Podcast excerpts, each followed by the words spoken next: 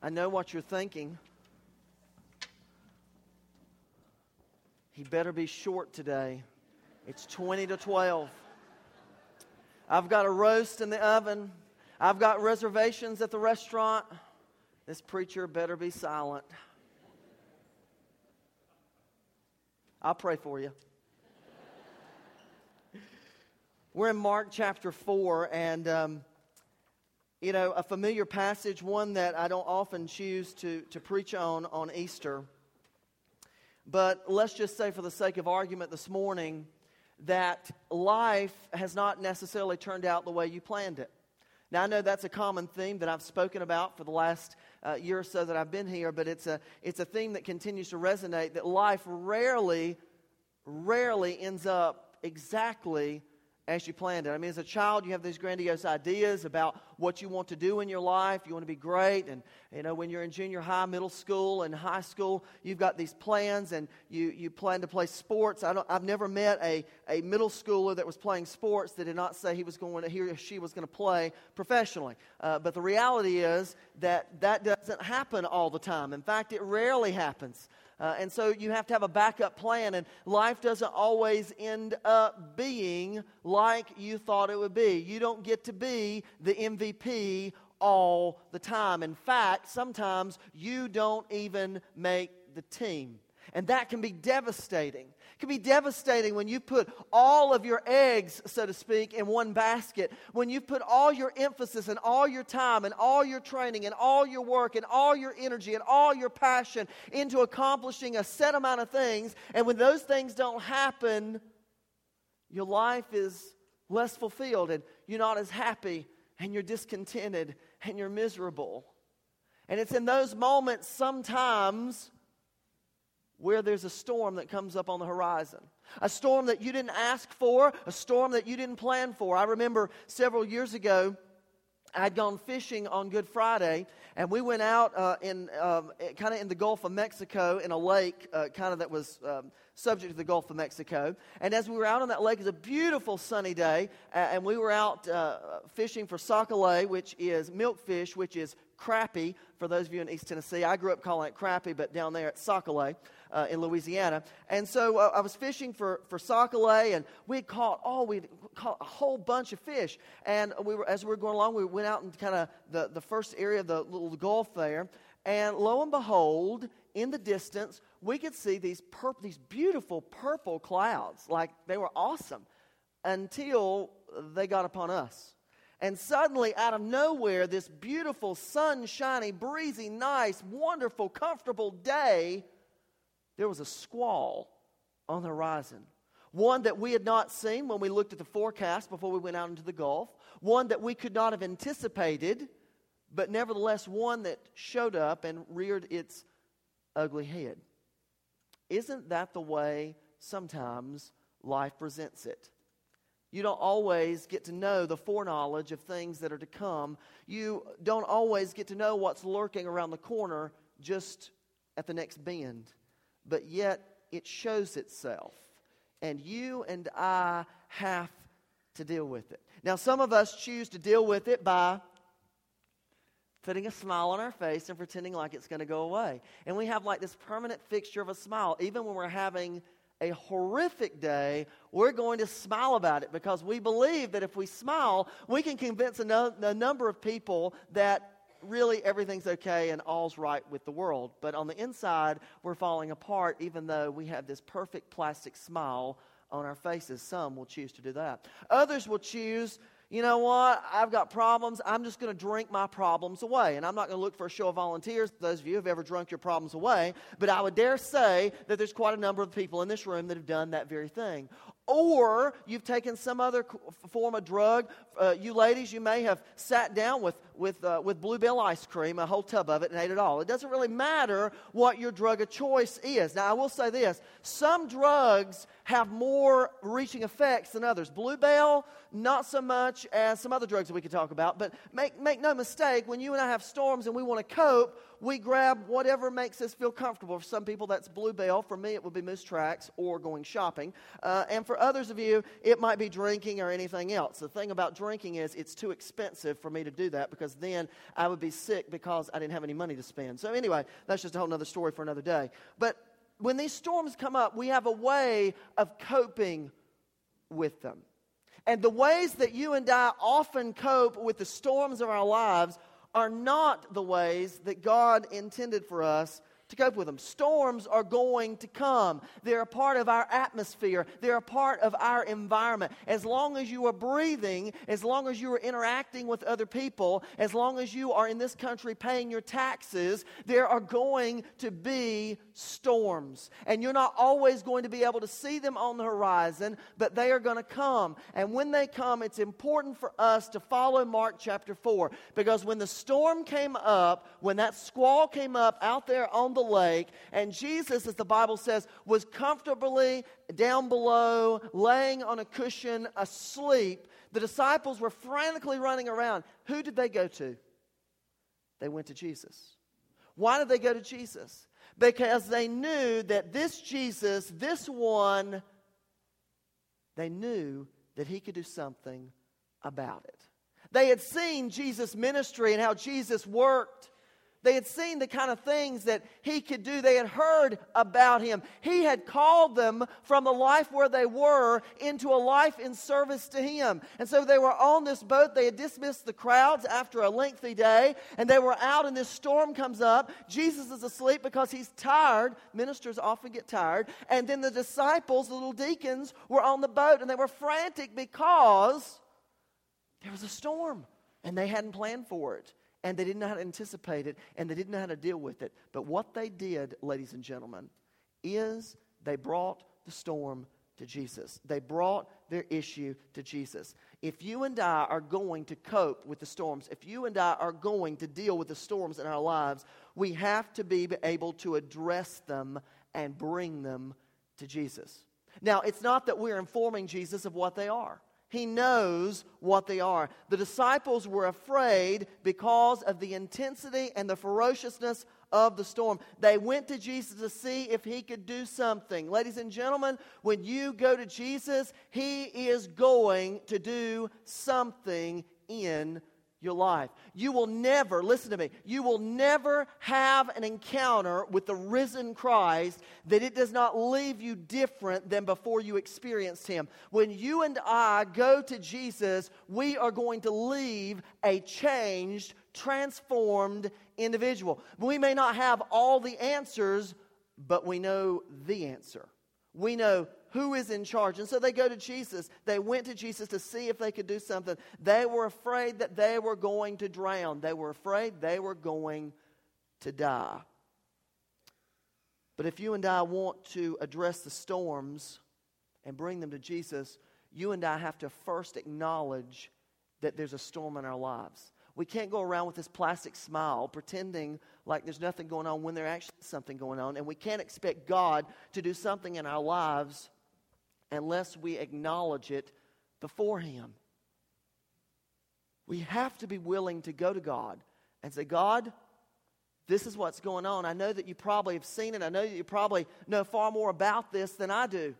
But God, I want to come to you today and I just want to say, I want you to take this storm. I want you to help me in this storm. I want you and we will often pray this I want you to take this storm away. But I want you to notice Jesus doesn't necessarily take the storm away immediately, but Jesus is there with them in the midst of the storm. And then, after the acknowledgement that there's a storm, after they go to him in need, that is when Jesus says, Peace, be still. Quiet, be still. And the winds hush. All at the command of Jesus. Jesus was in the midst of the storm when the disciples came to him. Now, Jesus' disposition and the disciples' disposition are radically different. Jesus is asleep. Storms don't bother Jesus because Jesus can command the storms. Storms bother us because we have no control over them. So, if we acknowledge that we don't have any control over the storms in our lives, we would be smart to go to the person or go to the individual who does have control of the storms, who can see all things, who can experience all things, who has all the answers, and who can work our storm out and bring the peace and the calm to our lives that we need. The other thing I would say about this is that storms happen. They just happen. Uh, you know, I remember when 10 years ago, this August, Hurricane Katrina hit New Orleans, and, and that's where I was at the time. And I remember a lot of the preachers in the Southeast. Um, and uh, I'm not going to name any of their names, but they're prominent speakers here in the Southeast. And they would say that, that the Hurricane Katrina was God's judgment, the storm was God's judgment on sinners in New Orleans. Um, and, you know, they use this, you know, you know, they talk about Katrina means purify. And so God sent Hurricane Katrina to purify the French Quarter. Interesting thing about that, don't know if any of you were in the French Quarter uh, after the storm. I was. I went to the French Quarter, uh, quarter uh, six days after the storm. And you know what was amazing? The bars were open. Yeah.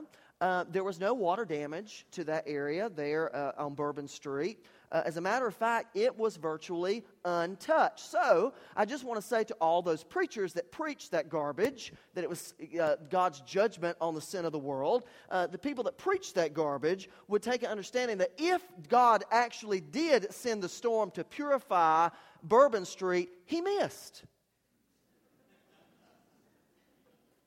I mean, I'll go far as even to give you this visual. There's a little window there where there's this, these little legs of a woman and they come out of the window, they had that puppy on a generator, okay?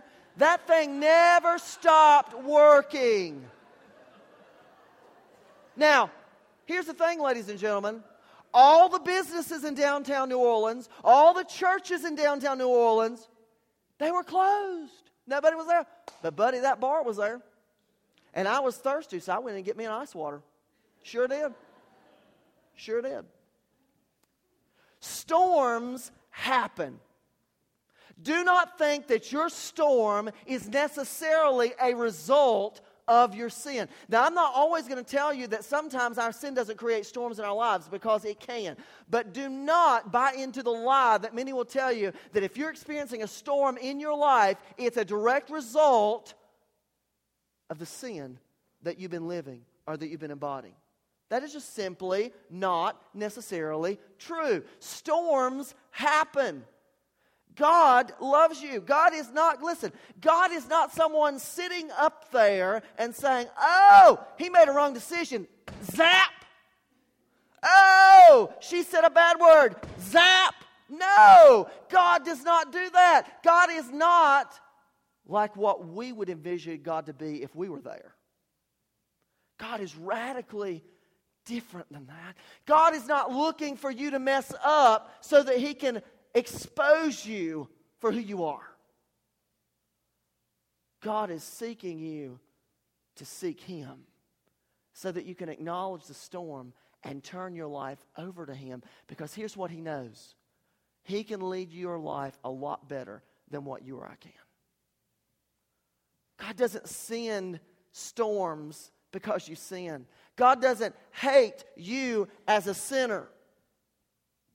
God loves you as a sinner. Because here's the thing, ladies and gentlemen if God hates us as sinners, why in the world are we here? I mean, I know you've got that plastic face on and you say, I don't have any sin. Well, well, you know, actually turn to your neighbor, turn to your neighbor in this moment and say, You are a sinner. Okay? And, and that neighbor that you just spoke to, that neighbor that you just spoke to, you need to look at them again and say, You sin oh so well.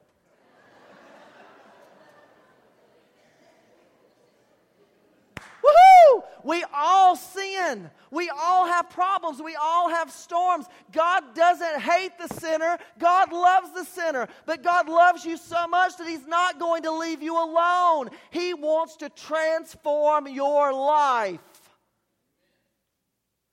God did not come for the righteous. Jesus came for the lost so that the lost could be reconciled to Him.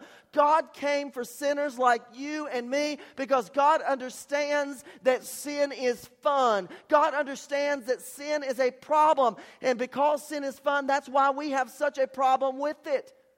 God came to redeem our issue, to redeem our situation. God came to speak peace into our lives. Do not buy into the circulating lie of Christianity that storms are a result of what you have done. Don't buy into the lie that you are a product of what you have done. Some of you are not the products of what you have done, some of you are the products of what has been done to you.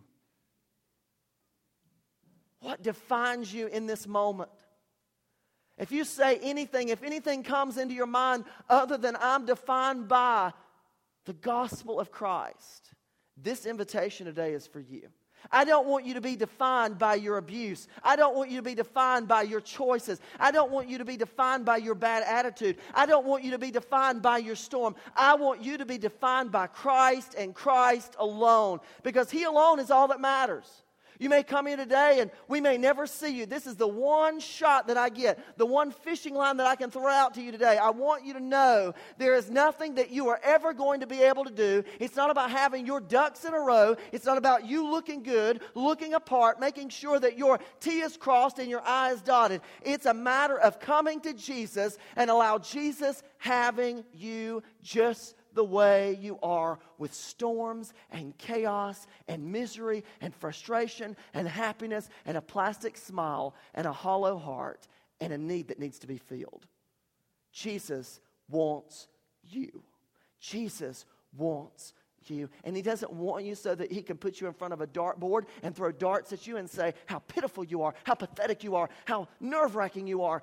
He wants you to come. He wants you to come at the altar. And then after you come to the altar, He's going to invite you to sit with Him in the kingdom. I know it goes against every fiber of our being. It goes against our relationships and what we've experienced in this life. But God actually does love us despite who we are. God is not finished with us. But if you're here today and you think, I do have a storm, I believe that God cares, but I think what I'm going to do is I'm going to try to, to work in my storm by myself, and when I kind of get a, a grapple on it, then I'll go to God. Here's the thing, ladies and gentlemen you and I will never have the grapple on the storms that face our lives. The storms will always have a grapple on us. That's why they're storms. Who are we to command the storms? Who are we to speak to the storms? We can't do anything about the chaos of our lives except create more chaos.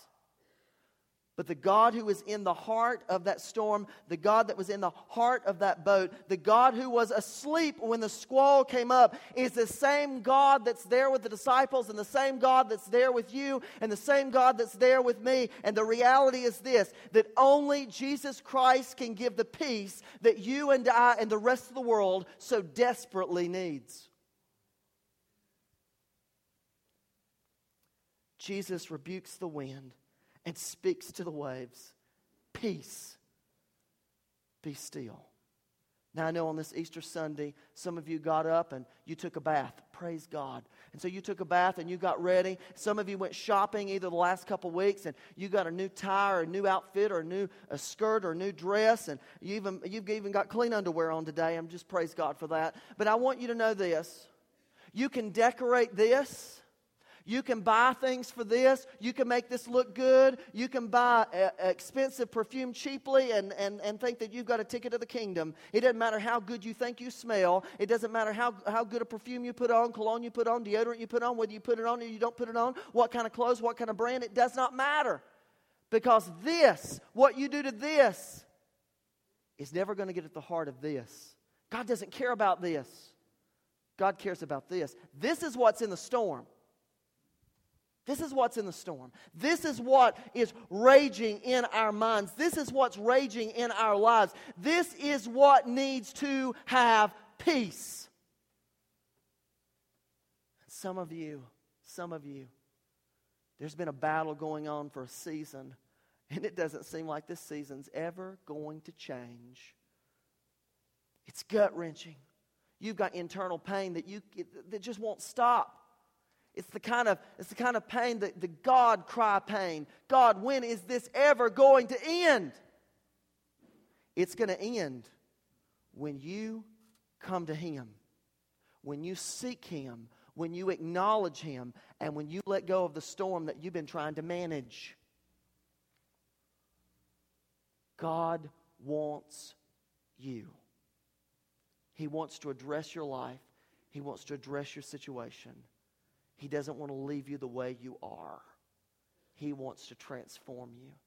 And when you come to this altar today in our invitation, and when we sing in Christ alone, and when that song becomes personal to you and you sing it with all truthfulness of your heart, that it's in Christ alone that you stand, nothing else you're going to stand on, no other uh, accolade, no other circumstance, but you're going to stand on Him alone, then this is what I want you to know.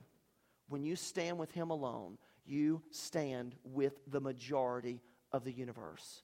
He who created it all. It takes one and God to make a majority. Are you going to be in the majority? Are you going to continue to suffer in your minority storm? I know, I know you didn't ask for your you didn't ask for your storm, you didn't ask for your problems. Here's the thing is, no one that comes to my office to talk about their problems ever comes to me and says, I asked for this. Nobody ever does that. They are there. We don't have to worry about where they originated from. We just need to understand that they're there and they're real and they're raging havoc in our lives. And the Jesus Christ that we celebrate, the power of his resurrection, is here for you today and He wants you to come. Not so that He can judge you because He loves you. He wants you to come and He just wants to say these three words Peace, be still. Will you pray with me? Lord, we thank you for this day and our time today to, to, just to focus on you. We pray in this invitation as we come and as we sing in Christ alone that God, that we will respond to you, that you will usher in the peace that we so desperately need. God, I thank you for every person that's come today, for every need that's been brought to this place. Father, I pray that the baggage that we brought here today, that you would help us to leave it at the altar, that we won't take it back up, uh, take it back up when we leave and, and go back home with it or take it to our workplace or wherever it is might, we might go this afternoon. But God, that we would leave it here. God, find us faithful in these moments of invitation. May we respond Lord, as we saw baptisms in the beginning, people's lives changed, transformed, radically moved. And so, God, we pray in this moment, in this time, that we might be radically moved by you. Not an emotional response, not an intellectual assent, but a real and authentic transformation that happens in the heart of someone who says, I want the peace that the pastor's talking about. I want the peace of Jesus. I want my storm calmed. I want Him to be there in the midst of my problem. If that's your prayer today, we want to invite you to come. We want to invite you to come to this altar to be prayed for. So as you seek the face of God at these steps, that He can meet you where you are. You don't have to look pretty, you don't have to smell nice. He just wants you because He wants to change your life. It's in Christ's name we pray. Amen. Let's stand and let's sing. Again, if you're here this morning, you need to make a decision, maybe to trust in Christ, recommit yourself to Him, maybe to join the fellowship of First Baptist Church. However, He's leading you and guiding you, you be faithful. And may the words that you sing come not merely from your voice, but from your heart that's been changed. Won't you come?